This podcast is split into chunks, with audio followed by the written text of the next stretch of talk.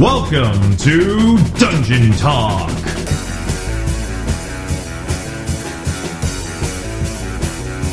Higher level learning for your tabletop game.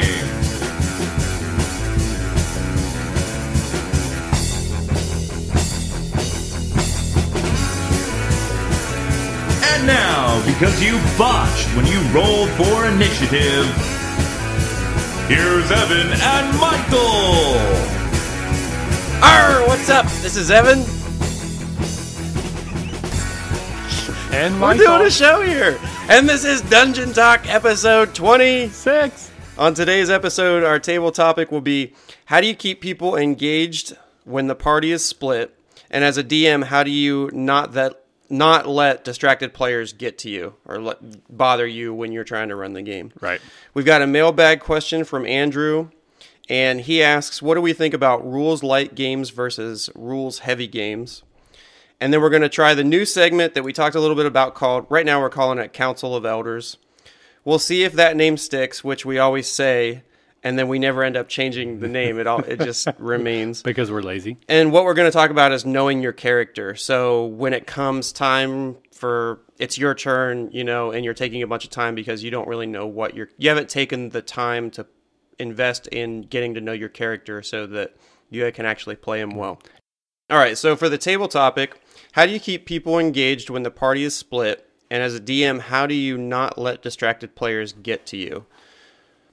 So last night when we were playing our um, New World campaign, there was, we won't say anything that happened. We won't go into any spoilers.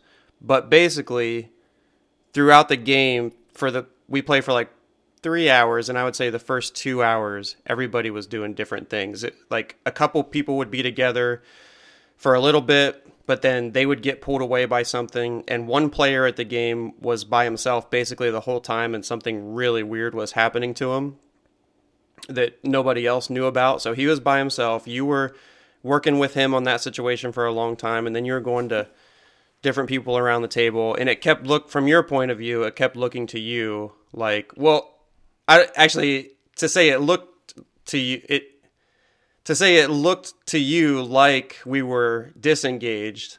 We really were disengaged because we were all doing different things around the table. Like me and Rob were having side conversations, and and you're saying now that that kind of it was hard for you to keep involved because you were worried to yourself about, you know, is everybody having fun, or right. Are they too distracted? And, uh, or? and we've we've sort of touched on this topic before, but I think it was we, we came at it more from the player side than the D M side. And I know we've talked before about social social cues, and as the D M, I'm constantly reading the table, trying to figure out, are, you know, are people involved? Do I need to do something with their character? Are they bored? Do I need to have orcs kick in the door and start a fight? And it was just, and it's one thing if it's just occasionally, but it was it was very constant. That last night, that almost always at least one person or one group of people were completely disengaged. And it, you know, again, I'm not trying to be like uh, sensitive about it. I mean, we talked a little bit before. That's probably the closest word I can come to, because I'm not like sad or upset. I'm just am worried about providing a good game. You know, you guys come to my house once a week, and well, I, I, I, I don't, even I think, don't want you guys to be like, that sucked, and then not come back. Well, I even think that you could say, it's okay to say that maybe you're a little upset by it, because I, I think I could compare it to being, you know, the um, the guitar player slash singer that is there for an open mic night at a club, but nobody is paying attention to you. Like, you're up there playing, and you're up there singing, and just the whole room is involved in something else. You know, no, it doesn't seem like anyone here came to see you or is yeah. interested in you. And being up there, I, I've kind of been there before, and it kind of sucks. Right. So I, I guess part of the way that I run games, and people that have listened to our actual plays, Made Man, and the, the new one that's going to be starting in the New World, I I focus a lot on story. And there are times where the story, in my mind, needs to happen in a certain way. And last night was a good example of that, where, without getting too far into the specifics, Nick's character wasn't there last time, so he didn't really get to do anything. And there also was no combat at all. The entire session before, there's no combat. So I planned early on that I wanted to, A, get Nick re-involved in the game, and B, I wanted there to be a combat. And that was a strange thing because, well, see, it was a smaller group. It was just me, Rob, and Nico. and you as the D M. And even though there wasn't any combat the whole time, we were all really engaged the oh, entire it, it time. It was a great, just heavy role-playing game, and I, I don't think it was until the end of the game that we were all like, you know, we didn't roll but like ten dice. I think I even put on Twitter right after, is we just had a great game, everyone had fun, and I don't think combined... all four of us, I don't think we rolled dice ten times. Well, I never night. even thought about it until after we were done. But when it was over, then we kind of looked back. We're like, hey, we didn't, you know, we didn't really do a combat. That's like, like we were thinking that'd be the one thing that could have made it better was, you know, a quick combat. So I thought, well, this game I want to start off with a quick combat, kind of get everybody reinvigorated, and then, you know, as happens, it didn't go to plan. What was the quick combat in the beginning? It was Nick's character being attacked by the slugs. But it was just Nick by himself, right? But Nick, at this, you know, at this point, he's a seventh level character, and these things, while they're very strange and they have interesting powers, they're not that tough. I really thought he could get away. Like in my head, he would either defeat them or he would run away pretty quickly. And, and again, in my head, that's what was supposed to have happened: is that he would get away, come find you, and say, "Hey, this just happened. You all go out together as a group," and then that's when the big battle that I had planned would would happen. But that didn't work out that way. So then what I had was a separate party. And then I was trying to go back and forth between Nick, Nick's character and Travis's character. Same thing, trying to get them both involved. And even like during combat, I would do one round of combat with Nick, and then I would go to Travis's character. And I'd do go back to one round of combat with Nick, because I didn't want to just focus on Nick for that long. And then while that was happening, you, uh, Rob, and Nico were all together having sort of a role play moment. So I kept trying to switch back and forth between the groups, but it just wasn't working, I guess, quick enough, because as I was talking to Nick, you and Rob would have a side conversation, or as I was talking to Travis, Nico was on his computer. And just again, from a social cue standpoint, it looked to me like, I mean, why are we even playing at this point? And how did that make you feel? Like shit. All right, your time is up. It'll be one hundred fifty dollars. Thank you. Can I can I have five more minutes? Friday next week. Friday next week. Uh, yeah. So again, I just felt like, you know, I just felt like I, I'm not not providing a good game. You know, and it's just it's like anything else. I'm like, well, maybe it was just a bad plan, because I know games happen that way. You'll sometimes you'll have great sessions and you'll have bad sessions, and that does one session won't kill a game. But I just started kind of like second guessing my, my plan. Like, you know, should I do this and should I do that? And I did speed things up. Like there's a, there's a point where I just started moving things really quickly to try to get to the next scene out. And I wanted to get you guys together. And even then it was almost like a comedy of errors. It, people kept going off on their own. Even when, when I tried to just put you guys together, you still sort of separated yourself. So it was probably two and a half hours of the three hour session. You guys were in groups. Well, it's, and, It's also the, it's it's also just the environment that we're in right now. I think kind of um, opens itself opens itself up for us to be this more. Let's go off and explore this, or let's go off and find this person. Because instead of us, our games are never typical, and instead of us being in a dungeon where we like, all right, everybody's back together and we're all in this together and nobody split up, and you know we don't think like that because we.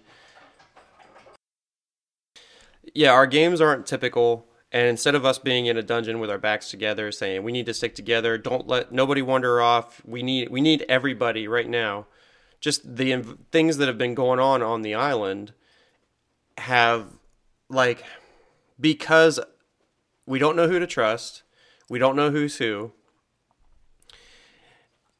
and we're often thinking like, I wonder what this person is doing, or I wonder what they're up to. It leads it tend it leads itself into like my, for me, my character. I'm always I'm thinking maybe I should go by myself to speak with this person in private, or maybe I should go by myself because I don't want to take a big party and I don't want to attract a bunch of attention to go check out and maybe spy on this person, which I've had that thought before but didn't do. And so. Just the nature of the island, the nature of what's going on, the, the the mentality of let's keep the party together isn't there to begin with. Yeah, and I can see that, and I'm not even necessarily thinking that it's a bad thing. I don't think that's a bad thing at all. As it's much just as the I'm nature just, I'm just trying what... to find ways. Um, you know, would it be better to do some of that like through email, like in between weeks, like if you're wanting to spy on someone, say, hey, this is what I want, what I want to do, and then we could handle some of that through email, and that way it's not taking up everyone's time at the table. Well, I think what you're doing is you're you have five faces that you remember from last night that were all distracted and not paying attention to you. And you're taking that and going, okay, what did I do wrong last night that caused that, and how can I fix it? So you're taking that and going, what did I do to cause this? What went wrong, and how can I fix it? Right. And I don't think you should be, because I I think after last night, everybody went, That's that was a great game. I had a great time. It definitely ended on a high note. It ended with a bang. So instead of looking back now and thinking, what can, should I have done to fix it? I think you did that in game, because you said that you were focusing on how can I, you kept trying to get the party together, and you noticed that everybody was kind of distracted and off doing their own thing. So in the game, you realized what was going on and you fixed it. And then we went out on a bang, and nobody even cared. When we left the game, we were not thinking, man, that was kind of boring and I was off by myself for a while, and I wish, you know, this would have happened. Everybody, we had a really intense moment that happened at the end, and everybody was thinking that was awesome. And um, I thought it worked out actually pretty, pretty, I don't know, funny, is um, you you know that your camp has been infiltrated and that there's people there that may not be who they who they are, who they seem to be. And you got a group of them together, and you just sort of doodled out a little map for yourself. And it just so happened that happened the, the last, last person was the one. And yeah. was, like I saw that, I was just like, that is awesome. So you went all the way around the room, and you were doing your little thing, and then the last person.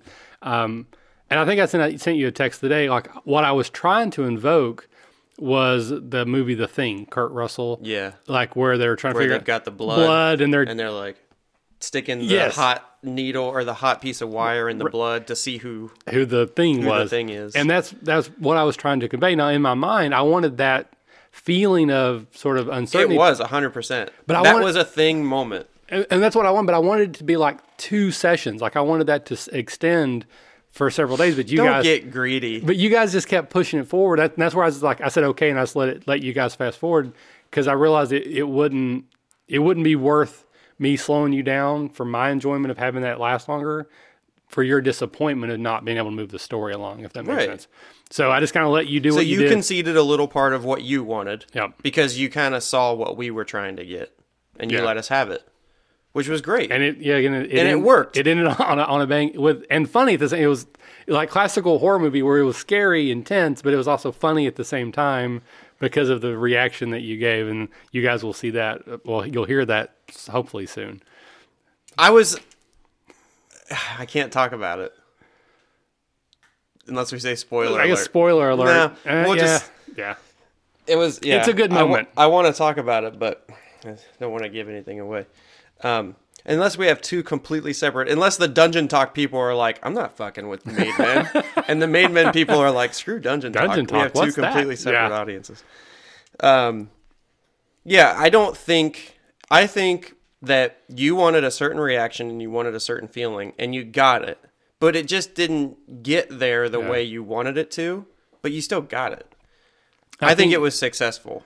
Yeah, again, I, I think it ended on a high note, and, and I know enough about like presentations and speeches to know that the end is all the people remember. Mm-hmm. So as long as you don't lose them completely in the beginning and the middle, if the end is good, then they'll think that was a great speech.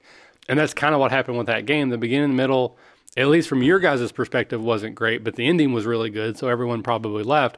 So I think the, the point I wanted to talk about in the podcast wasn't so much like therapy for me as sort of advice to other D Ms that you do need to read your table and you need to react to it, but it, you're probably magnifying what you see, and and you're probably reading in intent that's not there. It's just like the guy that's on stage who, when like you're sweating and you lock up, and people in the audience are thinking like, it's not that bad, man. Just just keep playing. Just keep just, going. Yeah, if you just keep going, it'll be fine. But it you don't feel like that at all when all the eyes are on you. When there's a hundred people that are looking at you, you don't feel like that at all. Just like if you're the D M and everybody's looking right. at you, you don't feel that same so, way at all. So my general advice would be, try not to split the party. I know we talk about that from the player's perspective, that you shouldn't split the party. As a D M, it's not a good idea either, because it does make it more difficult to keep everyone engaged. I probably will do it again, because of the way I run my stories, it's going to happen. But you should use it sparingly, and then try to move very quickly around so that people aren't getting distracted. Um, as long as you identify... If you're sitting there and the party is split up, and you see that everyone you see that everyone's distracted. You know, one person was on their computer. Me and another person were having side conversations, talking about other stuff. As long as you take that, you see it, and in the moment, you start to go, you start to think to yourself, how can I fix this? How can I get it going? Then you're fine. The only time that I think it, you're wrong is when you just let it happen, when you just let it continue. Because then that's when people are, you're not going to have that moment where everybody comes together. Right. So uh, there there was supposed to be a fairly large scale battle last night where everybody would be involved. And then just because it just didn't work out the way I had planned, and I thought it would be kind of silly to add it in later just to do it. That was what was supposed to happen to bring everybody together. But I think I think the payoff was good enough, which now we're, we're, we're, we're, we're, we are way overselling this. But I thought the payoff was enough that it actually worked out better. It's almost like a slow build in a movie. You got to put up with some of the, yeah, he's just watching T V. Better than Die Hard. Ah, I don't know about that. Yippee-ki-yay, motherfucker, is a pretty good moment. But it was still pretty awesome. Yeah, you're just saying we're overselling it. Yeah, definitely overselling it. So anyway, let's move on. Okay, do you want to go to the mailbag question? Sure, let's go to the mailbag. Message for you, sir. From Andrew, yeah, I'll who go asked us about rules-light games versus rules-heavy games. Yep, and this here. is this is something that we we almost talked about it on the last one. I, I think I mentioned we had two questions, and we'd see if we got to both of them, and we didn't. And I was a little bit hesitant to answer this one, and I'll try to summarize it. And basically, he's asking about um, what do we think in general terms about rules light games, and he gives some example Wushu Open or Risus, which I've never heard of, um, as opposed to heavy uh, rules heavy games like Dungeons and Dragons three point five or thirteenth Age. And he goes on to say that he's found that in rules light games, it seems to encourage more player contribution than heavy rules games. And that um, those games, light rules seem, seem to be more lighthearted.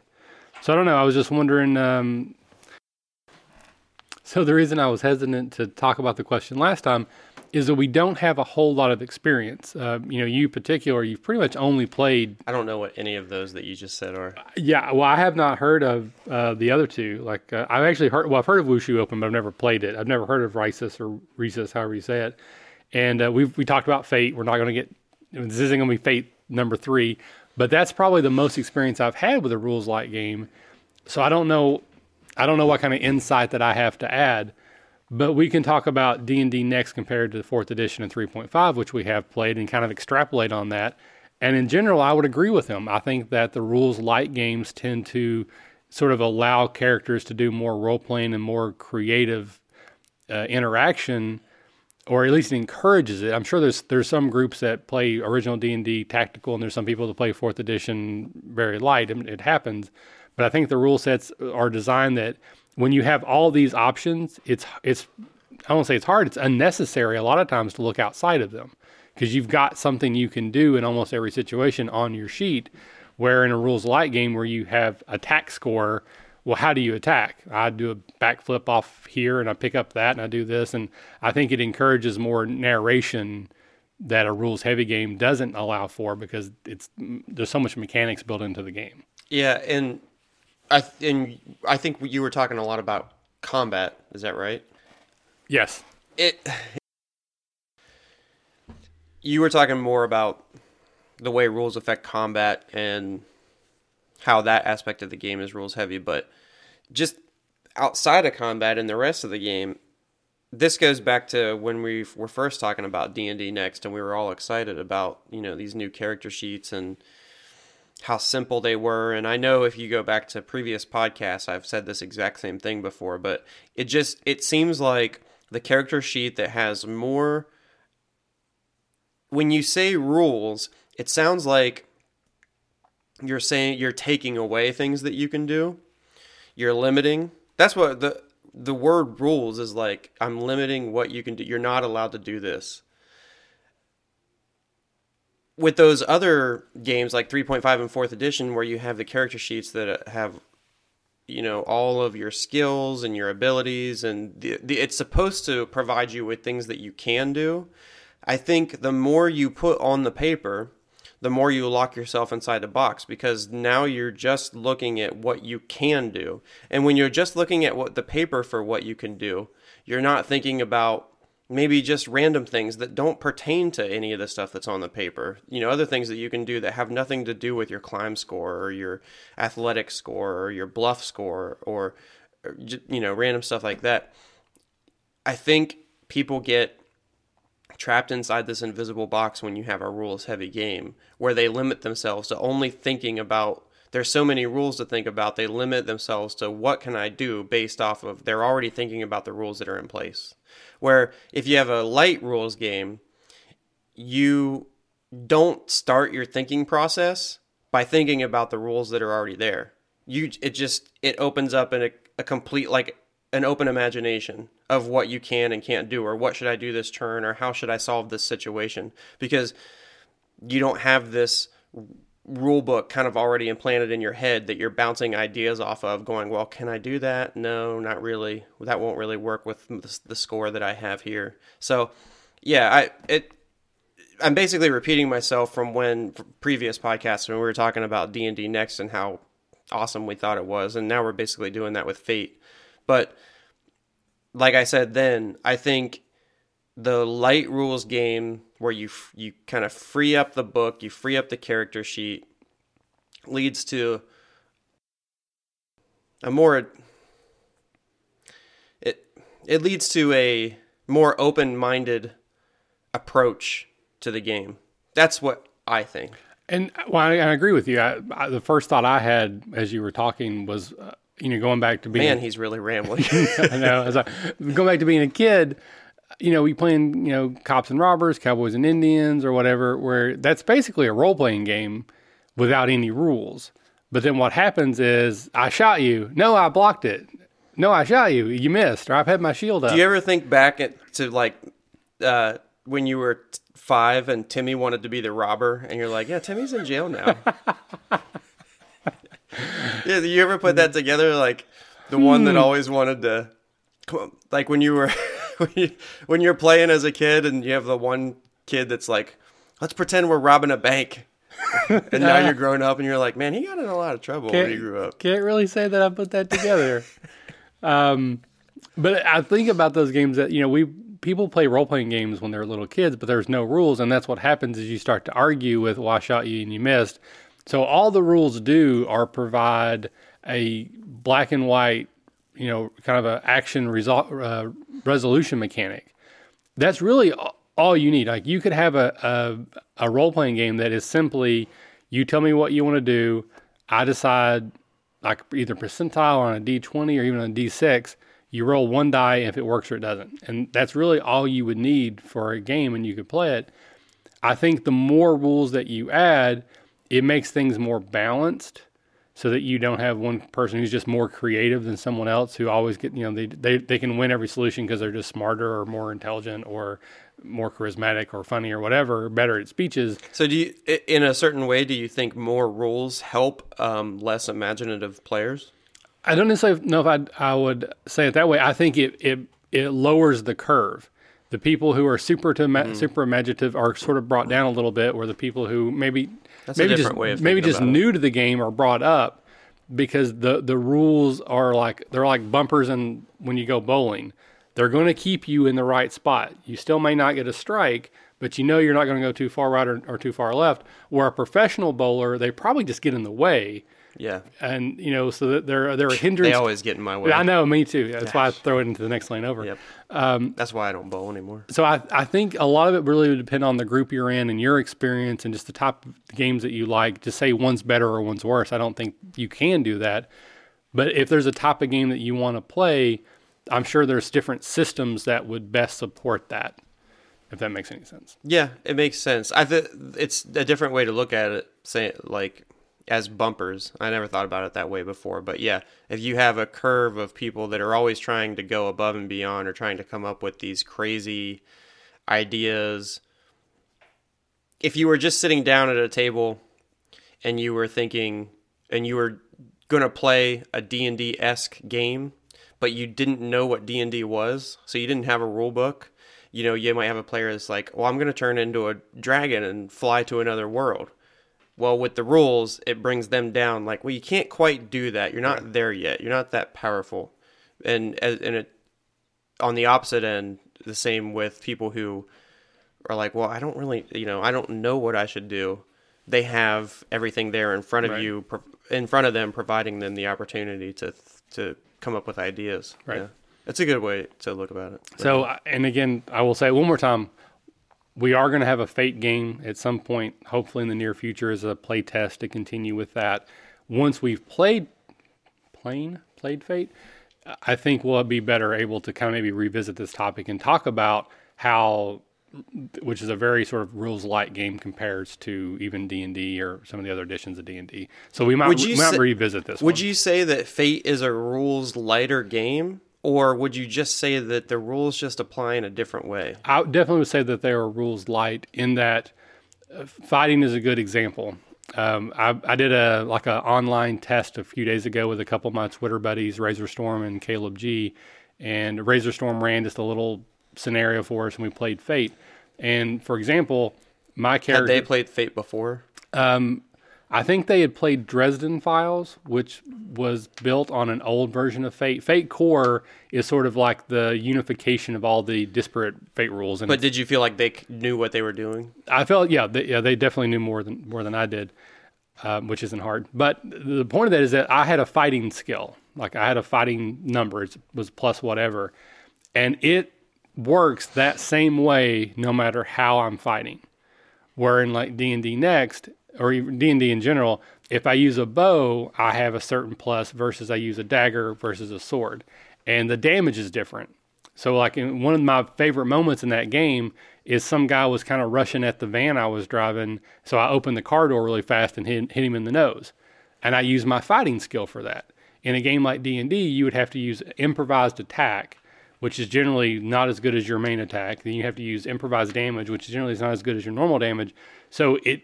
In in a statistical, mathematical way, it would be a bad idea to do that. The best thing would be just to hit him with your sword. But in the moment, it made so much more sense for me to do what I did. And the fact that I wasn't penalized for it encourages me to do it more. So, you know, doing backflips off walls and hitting people with a skateboard is just as effective as shooting them in the face with a gun. Now, is that realistic? No. But is it, from a cinematic standpoint in a game, brings everybody on an equal field. Why wouldn't you say that that is realistic? Well, I think if I shot you in the face with a gun, you'd be dead. If I hit you in the back of the head with a skateboard, you probably have a headache, maybe unconscious, possibly a coma.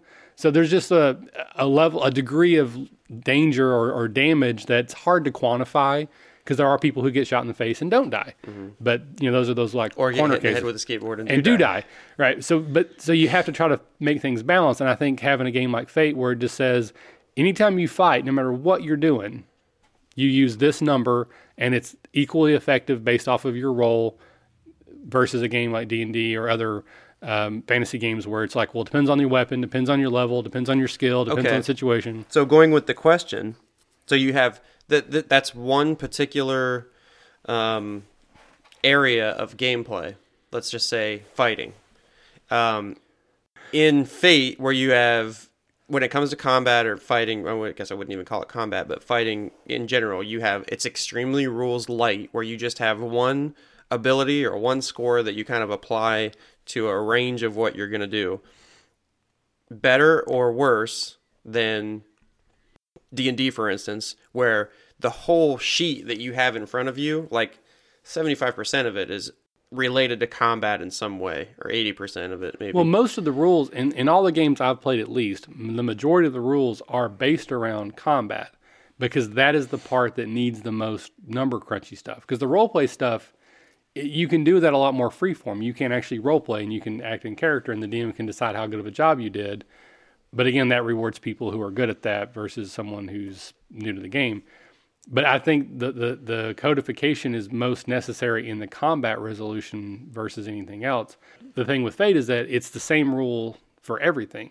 Like, there's no difference in how I would fight you as I would run away from you, as I would charm you, as I would sneak. Like, it's all exactly the same. I roll the same dice. I apply a modifier based off of predetermined things, and that's it. It's the same where games like D and D, some of them you have different mechanics. Like, you roll a certain way, and you apply certain things when you're fighting, differently when you're using skills, differently when you're using social skills. And I think that's where I would say it's rules light, is it's basically one one thing across all boards. It's just applied evenly in all areas of the game. So if I'm trying to find the lost temple of the Aztecs, or if I'm trying to hack into NASA, I roll the same dice, I apply the same skill, and then I'm, I know what I did. I don't have to go, oh, well, hacking is this skill. It's based off of this because they're using this type of computer, but I'm using this type of computer. I get a plus two bonus. And yeah, it makes things in some cases more interesting. And I think it rewards system mastery. So the people who know the game better will be better at it versus someone who's new to the game. I don't know that. I think it's, again, it stifles creativity. Someone going, oh, I didn't know I could do that. Right. I didn't know I could do that. And you're like, well, I have these, this book that just came out last week and here's the advanced copy. So now I can, I can do this thing that you can't do. I don't know. I'm not much on games that reward skill mastery. I, I think, or system mastery. I think it should be the player's creativity more than the person. It's going back to Magic. If I buy the best cards, I'm going to win most of the I'm time. I'm sure there's a, I'm sure there's other games out there that are like, I'm sure there's a, well, I guess I don't know. Are there other games to choose from out there that's like Fate or the Dresden Files? Because if there, I was just thinking if there is, and that's the kind of style and play that you like, why has it always been D and D that you liked so much instead of seeking out something like Fate or the or the Dresden Files? Well, I'm again, I, I don't have a lot of uh, experience. Or is, is the Dresden Files about a particular subject? It's not like Fate. You can do. It can take right. place in any world Dresden that you want it to. Is a character in a series of novels. And I, I think the novels came first, though I'm actually not sure on that. So I think there was a novel, and the game was built around the characters and, and the setting. Um, so the Dresden Files, yeah, it's a setting. It's like a urban fantasy mixed together. Um, I think I mentioned before, I don't have a lot of experience with games outside of D and D, mostly just because it's just the way it's worked out. I haven't particularly shunned other games. I just haven't had a lot of exposure to them. I, I started with D and D. It, I'm a fantasy junkie. So even when I play games that aren't fantasy, like I play superhero games, they're okay, but I don't like them as much. I still, like even if I play Fate, we're we're still going to play a, a fantasy D and D version of Fate. You're going to be fighting goblins and dragons and monsters uh, because that's just the type of stuff I, I like. I read fantasy books all the time. I occasionally will read a different type of book. So that's just my preference that D and D has always scratched that itch. I've never needed to to go outside of that. And then also, you know how I run games. I run them more story-based. So even if D and D isn't necessarily the game that's best suited for my type of style, I've always found a way to make it work. That was a funny thing for me when, you know, just a few years ago when you said, you ever played D and D? And I was like, no. And you were like, well, you should come try this. Learning to play D and D was one of the speed bumps at first. Was I didn't know what the D and D universe was like because I didn't read fantasy books when I was a kid. I'm not, I wasn't really into fantasy movies. So just little things like terminology, like when somebody on the other side of the table says the name of a creature, like, I don't know what you're talking about. Or, you know, when you, in a, in a town or a village or a city or even a bigger city, when you say something that everybody knows is a blacksmith, when you say that, you know what that person is. But I don't know, if you say if you say some other title of somebody that exists in that city, like I wouldn't know what you're talking about that either. Yeah. So that was kind of like a learning curve and a speed well, bump for me kinda, come, going into it. We kind of ran into that too when we played Deadlands. Is I, I think we all had fun with Deadlands. And we we had talked about continuing to play it. And Nico was sort of the lone voice that's like, yeah, you know, I'm not really into this. And it's because he didn't grow up with a cowboy and Indian culture. Right. So so the setting, you know, I think there's there's just something about the Wild West that a lot of men are drawn to. Right. When you're like, okay, you're in a saloon, and we're like, all right, cool. Finally, yeah, we're, yeah, we're, we're doing this. Give me a shot of whiskey. And Nico just did, because, yeah, we talked about that afterwards. Nico just didn't have that picture in his mind like we did of this cool place that we were getting to be involved in. He just yeah. didn't have that. It, it didn't mean anything to him. So it's probably very similar to that. But I mean, I grew up reading Lord of the Rings and fantasy stories and Saberhagen and Wheel of Time. And so I, I'm just immersed in fantasy literature and, and books. So, you know, in my mind, I'm always seeing things fully formed, which not everybody is. But yeah, so I don't know. I, again, Andrew, I don't know. We have enough experience to got really... Got a little off topic, but... Yeah, that was a good conversation. Yeah, but we did basically agree about rules light versus rules heavy. We both and it's everybody's own opinion out there. We're just saying between the two of us, I think we both agree that we like the ruled light game just because it helps encourage imagination. Yeah. That's the way I feel about it. I'd love to hear if anybody else has a strong opinion, you know, the other way. And if anyone feels like we're rambling a lot, send us more topics so that we can stay on topic, because we're kind of running out now of mailbag questions and just general table topic stuff. Yeah, but tell us what you think, uh, rules light versus rules heavy on, uh, you can you can tweet us or, or um, go to our Facebook page and, and post on there what you think about it. Yep. Um, our last topic is going to be something new, Council of Elders, and we don't quite know how we're going to get into it, but the subject that we want to cover is knowing your character. And kind of the way we want to talk about that is the purpose of it, what we want to get out of this, is to basically discuss something that happens around the table, our game or your game. That's eventually, you know, what we want is for you to send us in things that you see happening around our your table for us to discuss, and we want to talk about it as if it's, you know, something that has occurred, that like a problem that your city is I'm, having I'm that you want to make a, a law about. A grievance. So the way I imagine it is that we are like sitting in judgment, like a council of elders in like a fantasy type setting, and the listeners, you guys are sending in your grievances. Like, we should have someone bring us like wine and cheese while we're doing this. Well, I, that happens all the time. Oh, yeah. Um, so basically you would come to us with a grievance. If your kids were here, we could send them go to the refrigerator. And then and we will hear your petition, and we will make a declaration or a judgment, either for, in favor, or against, and, and make a proclamation. And some of these may end up going on the website. We may, we're talking about making a page of sort of like rules. I want to add a, a page, basically a law book. Yeah, page. And these are our... more these are more social things, right? Uh, social contract stuff at the table. I can't think of any in-game stuff that would. Well, for instance, we were you were talking like, uh, does somebody at your table eat while they're playing and they make a mess on the table, or they're your your uh, for instance was they're eating Cheetos and they have the orange powder all over their fingers, but then you're playing a three point five or a fourth edition game and you're reaching they're getting it on the pieces and miniatures, the dice and yeah. on the table. And in our city you would get flogged for that. That is a clear rule. That is a clear law violation. Yes. And I'm I'm sure there's some mechanical in-game stuff too. It could be, you know, like a cleric not healing the fighter because of a out of game disagreement or something. I don't know, but mostly we're thinking about them from that's a, so- a good one. From, yeah, from you social. Don't let things that happen out of the game influence your character's decision in the game. Stuff like that. So what are we what are we going to start off with? First of all, we had to call the council into session. That doesn't sound quite. I think it's because it's on the. There we Much go. Much better. There you go. And yes, I did buy a replica gavel. Right. That's not a sound effect. I, I could easily have just got a piece of wood. Another this is piece a of really wood. Nice gavel, it looks like, too. I would think I would see this in a courtroom. Yes. All right. So the Council of Elders has been convened. What is your grievance? I object. um, I find you in contempt. I find myself in contempt. Why should you be any different? What is your grievance? The players around my table take too long when it comes their turn because they don't know their characters. Give me a specific example of this grievance. I don't want to throw anybody under the bus at our game. No, no names. um, Chad. No, Bob. Bob.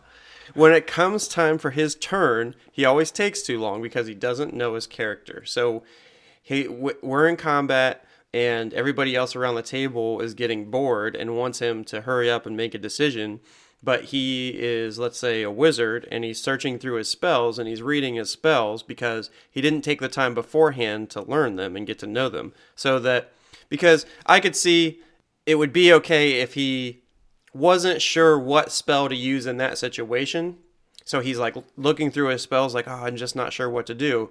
But if he's looking through his spells because he doesn't know what his spells do, then that is an instance of he didn't take the t- he he has not taken any time to get to know his character. He hasn't done any work in advance to help the game go along smoothly and for everybody else at the table, so they're not waiting on his slow ass to look through his spells because he doesn't know what they do or how they work. So he's scrolling flipping papers because he printed off his spell book, or flipping pages, or going like, oh shoot, I don't know which ones did I memorize today, or I don't know what this spell does, hang on. And he's sitting there in silence reading it, and it just, it's so aggravating. I agree. It's settled. Yeah. All in favor? Say it.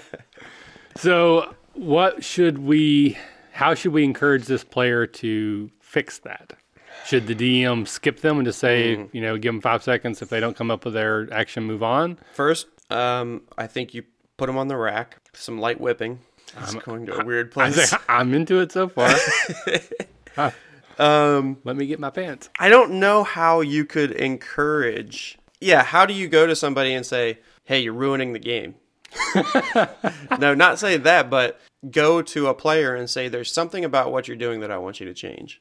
Or I think it would be a good idea if you did this because it would help. The, because I feel like at our game, I would feel out of place doing anything like that. I would feel out of place. Um... Ta- saying to anybody like, um, it would probably be a good idea if you knew your spellbook ahead of time. Okay, see you later. Well, I think and then you hear a tire squeal. And I think from a D M perspective, you should probably just skip their turn. Like you give them so many, you know, give them a reasonable amount of time, and if they don't know what they want to do, then you just move on. Are you saying they lose their turn? Well, basically, you put them on hold. They don't necessarily lose it completely, but they don't get to act.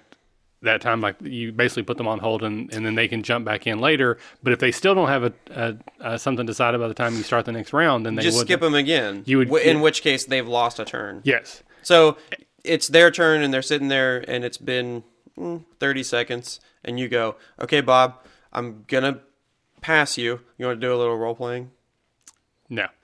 so, so yeah. Wait, it's my, it's still my turn. I well, I would say that. Combat, the the rounds mechanic is just a way to simulate that everything's happening all at once, and your indecision at the table is reflected by the indecision of your character, so you are doing nothing on your turn. You're fired. You fi- you're fired. So I would skip around. I even did that with at our game not too long ago with Nick, who has a similar situation. He's playing a druid, lots of spells, and there were a couple times where I said, all right, I'm coming back to you, but that was like a one-time sort of thing. A part of me feels bad for them, too, because I... made a wizard and then went, I'm not playing this, because I was looking at the spells and like how you memorize them, how many you use each day, all the spells that are there, how they have weird effects. And I'm like, this is way too much. This is way too much. I can't deal with this. I don't know that I haven't been playing the, this sounds terrible, but I've been playing the game for a few years now, maybe like two years total from, or two and a half years from the times that we split up. But I don't even feel like I know the game well enough to play a wizard, because when I made it, I was just like, this is way too much. So I see them and I see myself doing the exact same thing if I was in their shoes. But yeah, it is wasting a bunch of time. It drags the game down, and it needs to move along faster to keep the rest of the players interested, because it's not, yeah, it's not just, it's not all about you. Anyway. So anyways, so, how do you... Well, I would say, so first of all, if they're a new player, especially if they're brand new, that you need to have a little bit more leniency and understanding that what they're struggling with. Because you're right, playing a wizard or a cleric or a druid or even a bard probably for off the bat is difficult. Secondly, are they starting at higher level? Because that's what happened with you. Is the first time you ever rolled a wizard, you were, I think, a fourth level wizard, which means you have a lot more spells that you have to deal with. If you were a first level wizard, you'd have like three things you could do. It's very simple, and then you build upon that. But if you come in and you're playing like a fifteenth level wizard, that almost would need a P H D to be able to figure out at the same time. Thirdly, I would give them some suggestions to help facilitate that. And I've actually been thinking of ways to do that with a couple of the guys at our table, because when I was at Gen Con, the, the way they were, like one of the D Ms brought these like little colored glass beads for spell points, which you can also buy them at D and D shops or, you know, uh, local game stores. There's like counters. And uh, and because in Savage Worlds, you get spell points. So they physically had like a handful of these little glass beads. So you had twenty spell points. Every time you cast a spell, you put the beads in a jar and you have ten left. And then you put two more in there and you got eight left. So it's really easy to see how many points you have. So I was thinking maybe we could do something with like either an index card or actually a playing card. So you have like a number one up, a number two up, a number three up, a number four to represent the levels of spells. and then you have like a dice, like on a two or a bead. Okay, I have two first level spells. I have two second level spells. I cast a spell. Now I have one first level spell left. So you have a very quick visual the beads representation. Beads is a really good idea because the dice could get knocked around. Moved around, yeah. I, I just thought that would be a way to, so you could just really easily go, okay, I got one fifth level spell left and one first level spell left. But also, I think first you just start by when the game is over with, you just go, hey, eh, having a little bit of trouble with your spell book, or you're not, do you have any questions about any of those spells? Is there anything in there that you don't understand? And maybe that'll clear some stuff up right there. And that way, you know, next game he's not, if you can just clear it up for right. him, you know, maybe he just doesn't know exactly what's going on. Well, the, the other thing that I would say is each day you have to pick the spells that you're going to use. So at, at least in in that game day, those are the only spells you need to worry about. You don't necessarily have to go through every spell in the spell book. If that's, if you're looking at spells that you don't actually have, then it doesn't matter at that moment what it does. All that's going to happen is you're going to go, oh, shoot, I wish I had memorized that one. Thank you for nothing. So start with the spells that you do know what do. If you're a wizard, sleep, magic missile, uh, charm person, you know, read the ones that you're going to use. And then on your own time, away from the table, read through all the other spells and go, oh, this spider climb spell is kind of neat. That might come in handy one time. I'll memorize it next time. If you're a cleric, cure wounds, um, you know, purify food and water, those types of things that you know you're probably going to use, memorize those. And then on your own time outside of the game, read the other ones that are more interesting or different, and then start to memorize them. But I think that's what was happening, is that we were going through spells that it didn't matter what they did because they weren't memorized that day anyways. So not only was it a waste of time, it was a colossal waste of time, this Bob person of who we're speaking. Anything to it? Well, this is slightly off off that, but I've seen the same thing in some of my past games where you'll have someone who they'll roll an attack and they'll do eight points of damage, for example, and then we'll go on to the next person and they'll be like, oh, wait, wait, no, I get a plus D six because I haven't flanked. Okay. Oh, wait, no, I'm using my magic hammer. So it's so like they... I'm guilty of that. Yeah. I do it. I'm looking directly at you. Yes. But that's well, we're because there's no one else here. It's pretty much. But that's the, it, but it's the same sort of situation that... Realistically, I should just say no. Too yeah. late and move on. Your turn's over. Your turn's over, and I gotta keep. I gotta yeah, go yeah, because sorry, you know. But you being a new new player, going. particularly back then, I, I had a little bit more leniency. But it's not just spellcasters. I think that's one of the most obvious examples. In my case, I can't really defend myself because what you said is correct. Like there, lots and lots of times, I just didn't know my character well enough to um, know. That what I did was correct and that there wasn't anything else I could do after that.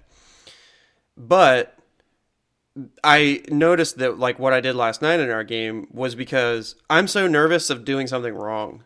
I'm so nervous of making a mistake that, and I'm not confident in the game's rules enough to just do what I want to do and go, yeah, that was right. So I'm just, it's my confidence level in the game that constantly is making me go, um, guys, is this is this right? Do I add the twelve here? Or do I get this plus two attack? Or whatever. Just because I'm worried. I'm so worried about not doing it correctly. And it doesn't really matter. I don't know why I'm so worried about it, but I'm just worried about, crap, did I not get the right bonus? Or would it make, you know, is it, it could make a big difference when I attack or how much damage I do, and I got to make sure I get it right, and I'm just nervous about not right. getting it right. So is there anything we should add to what I just wrote down, or is that how we should word it for the well, the first law of the book?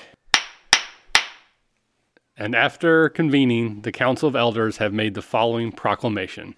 Hear ye, hear ye.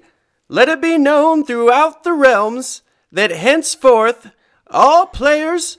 regardless of class, shall be required to know their abilities, skills, and spells to a degree that allows them to proceed upon their turn with efficiency. Failure to follow this law will result in forfeiture of their turn, and may the gods have mercy on their soul.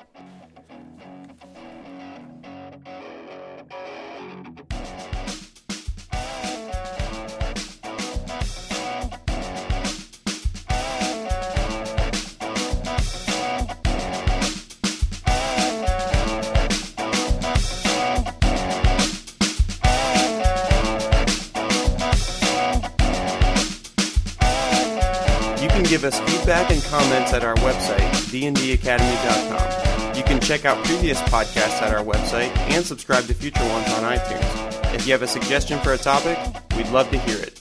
Email your ideas to podcast at d n d academy dot com, and you can connect with us on Twitter at dnd underscore academy. As always, thanks for listening, and remember, if you're having fun, you're doing it right. On today's episode, episode, oh, shit. It was going so well. I know.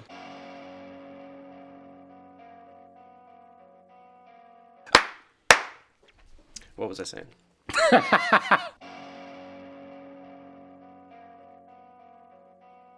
T V. Nobody's watching. Um, I hope not. I'm not wearing pants.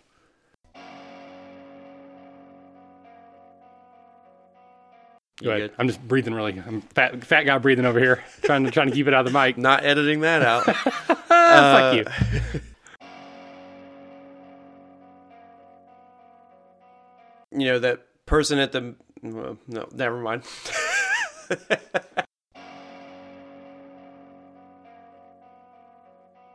Hear ye, hear ye.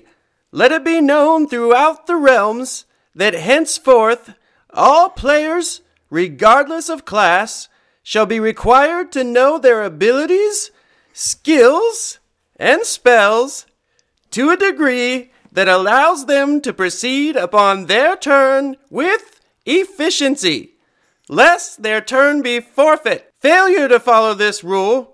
Oh, shit! You were doing so good, too.